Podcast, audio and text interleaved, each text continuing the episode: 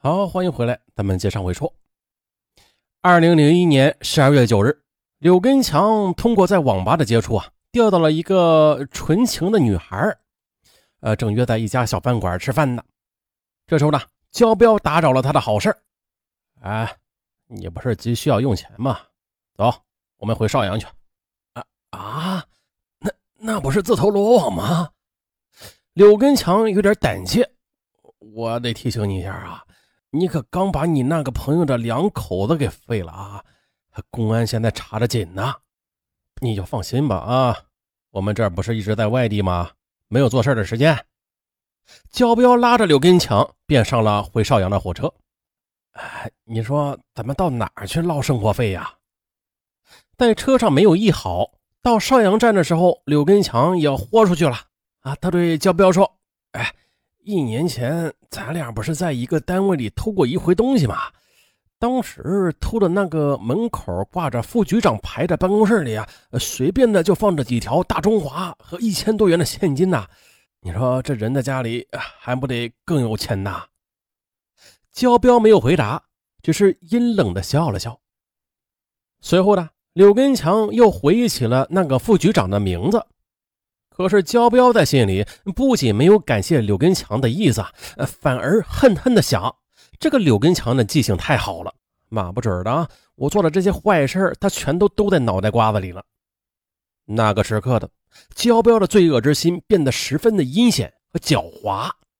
他决定，如果不能把柳根强拴死在自己的裤带上，那么的就让他死在野地里。可是这憨憨的柳根强，他没有注意到焦彪扭曲变形的脸。他把眼睛望向窗外，只见呢，邵阳的天突然的落下了黄豆般的雨，雨点敲在车窗上，仿佛是谁在用铁锤敲击着人的脊梁骨儿啊，叮叮咚咚的，还有着回音。嗖嗖，门一打开。一股令人惊骇的气氛便冲了出来。邵阳市公安局副局长康福云，他到过无数的杀人现场，有的平淡无奇，有的让人毛骨悚然，有的是常规的作案套路，看过之后留下不少印象，有的现场手法专业，让人过目不忘。但是今天这个现场让他感到有一种逼人的谋杀气氛。此时的康福云，他小心地进入中心现场。盯着此人，要不是亲眼所见，他压根儿就不会相信接报着这起杀人案的受害者竟会是刘解放。此人在当地算是个人物，小有名气，因为就在一个月前呢，他因为他涉嫌一桩震惊中央的重大涉税案件查无实据，从而从双规的地方给放了出来。康福云就这样望着死不瞑目的刘解放。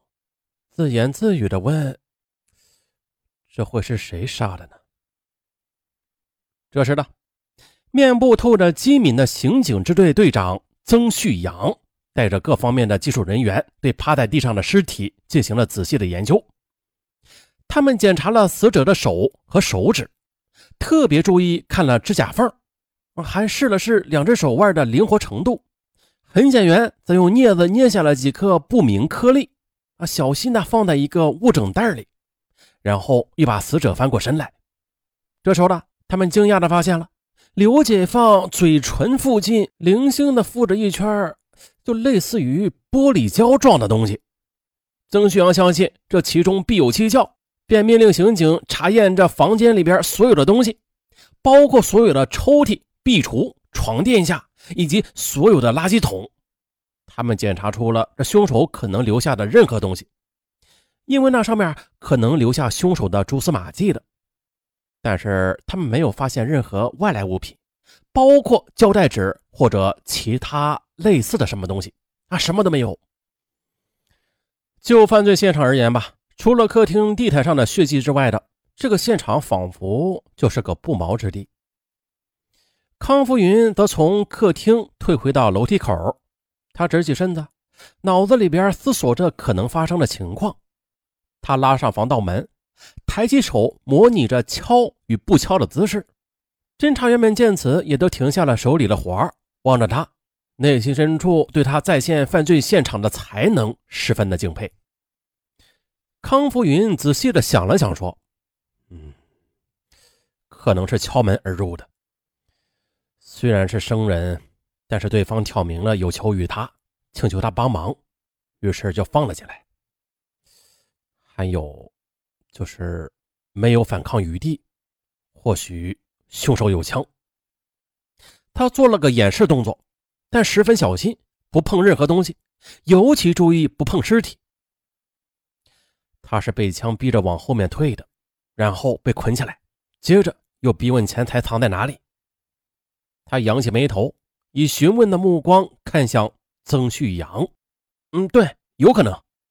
曾旭阳回答说了：“我也觉得死者至少是没有反抗就被杀了。”他伸开双手比划着室内的场景，啊，也就是凶手可能活动的地方。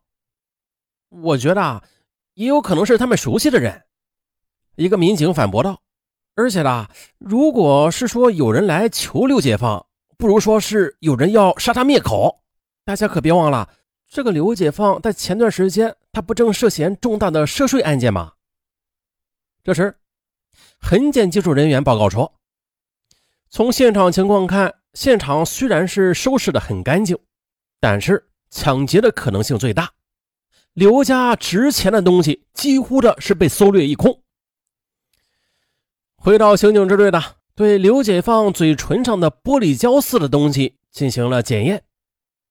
康福云接过检验单说：“没错，是胶带纸，准备并案。”这时，全体民警的脑海中都浮现出幺零二幺案的惨状来。那是二零零一年十月二十二日上午九时，接到报警的侦查员赶到中国联通宝庆西路华联专卖店。在三楼卧室的床下，发现了店主陈明志以及其女友杨艳被人用胶带纸捆住手脚，并且封住口鼻，窒息杀死。而同样用胶带纸作案的，还有两千年以来的十几起抢劫案，同样的都是用仿六四式手枪和水果刀逼住受害者，然后再捆绑杀人。当那起幺零二幺恶性案发生之后的广大参战民警，在群众的大力配合之下，紧紧围绕在五个方面展开了全面排查：一就是对案发当天的与被害者陈明志和杨艳接触来往的人员进行定位和分析；二对陈明志的狱友、毒友进行摸底排队，啊，调查在其案发前后的行动情况；三是对死者的亲属进行详细访问。了解案发前后可疑的人和事儿。四是对死者的社会交往、生意往来的人员进行重点的调查访问。五，充分发挥治安骨干的力量，广辟案件线索来源。就这样呢，时至年底，专案组成员锲而不舍、团结奋斗，两个多月的时间就走访群众几万人，收集调查材料数千份，一条条的蛛丝马迹也逐渐的呈现出来。这网。一步步的张大，又一步步的缩小。至十月二十三日的，找到被害人陈明志的老友独有曲某啊，全面的掌握了陈明志的社会交往情况之后的，刑警支队副支队长唐本龙先后五次的带人到绥宁县开展工作，足迹遍布了邵东、东安、娄底、贵州、黎平、广西桂林、贵港等地。除死者陈明志的老友中有三至五人没有找到之外的，对陈明志和杨艳的几乎所有的社会关系都排查了一遍，先后又关押了各类违法犯罪人员三十二名，收教五名。这段时间侦破工作就像是汹涌的波涛，一浪浪高高的掀起，又一浪浪被无情的平息。侦查员呢，就像是海边的弄潮，对高高掀起的浪潮感到无比兴奋。但是这浪涛过后，侦查员又感到十分的乏味。啊，他们就这样冒着秋霜冬寒，有时昼夜蹲点守候，有时每天是东奔西跑几百公里。哎呦，这其中的辛苦，那外人是难以体会的。令专案组恼火的就是淋漓的汗水换来的却是零。不过现在呢，我们更有事做了。康福云说：“一案未破，一案有发。”我们应该把主要精力放在寻找犯罪嫌疑人以及凶器上。我就不相信他们是从天上飞过来作案，又从天上飞走了。周围到处都有人，有人就可能看到什么。我们开始询问吧。可是啊，兵分四路的现场调查访问组回到专案组汇报，情况还是一片空白。曾旭阳深陷的眼窝四周是黑了一圈，他和侦查员一样是熬了不少夜，但是这线索在哪儿啊？他不由得与侦查员一阵沉默，各想各的事儿。终于的，一个年轻的民警打破了僵局，他问：“哎，曾支队。”你认为幺零二幺案和幺二幺七案，它究竟有没有关系啊？我们不能预测的，至少现在还为时过早吧。如果这样做的话，会给侦查带来框框的。如果真的那样的话，我们就会被迫的去找一些线索来支持自己的猜测，反而是忽略了可能导致实际结论的线索。支队啊，我有一种直觉啊，我感到这两起案子很可能是相关的。但是刘解放的死，也许啊是许多人求之不得的，这里面又难以排除仇杀、买凶杀人的可能。那民警自告奋勇地说：“曾旭阳听了，拍了拍年轻民警的肩膀，又说了：直觉呢，也是以线索为基础的，直觉会随着案情的进展而增强或者减弱，这就要看你得到的线索了。啊，你得到的线索是增强你的直觉呢，还是？”削弱你的直觉呀！他向后靠在椅子上，深深的叹了口气，不经意间的又流露出一些疲倦的神态。我希望刘解放在涉税案件中的重大嫌疑，不至于会影响到他被杀的这起案件。如果要考虑到刘解放的其他活动，那嫌疑人的名单可就长喽。好，欲知后事如何？咱们下期再说。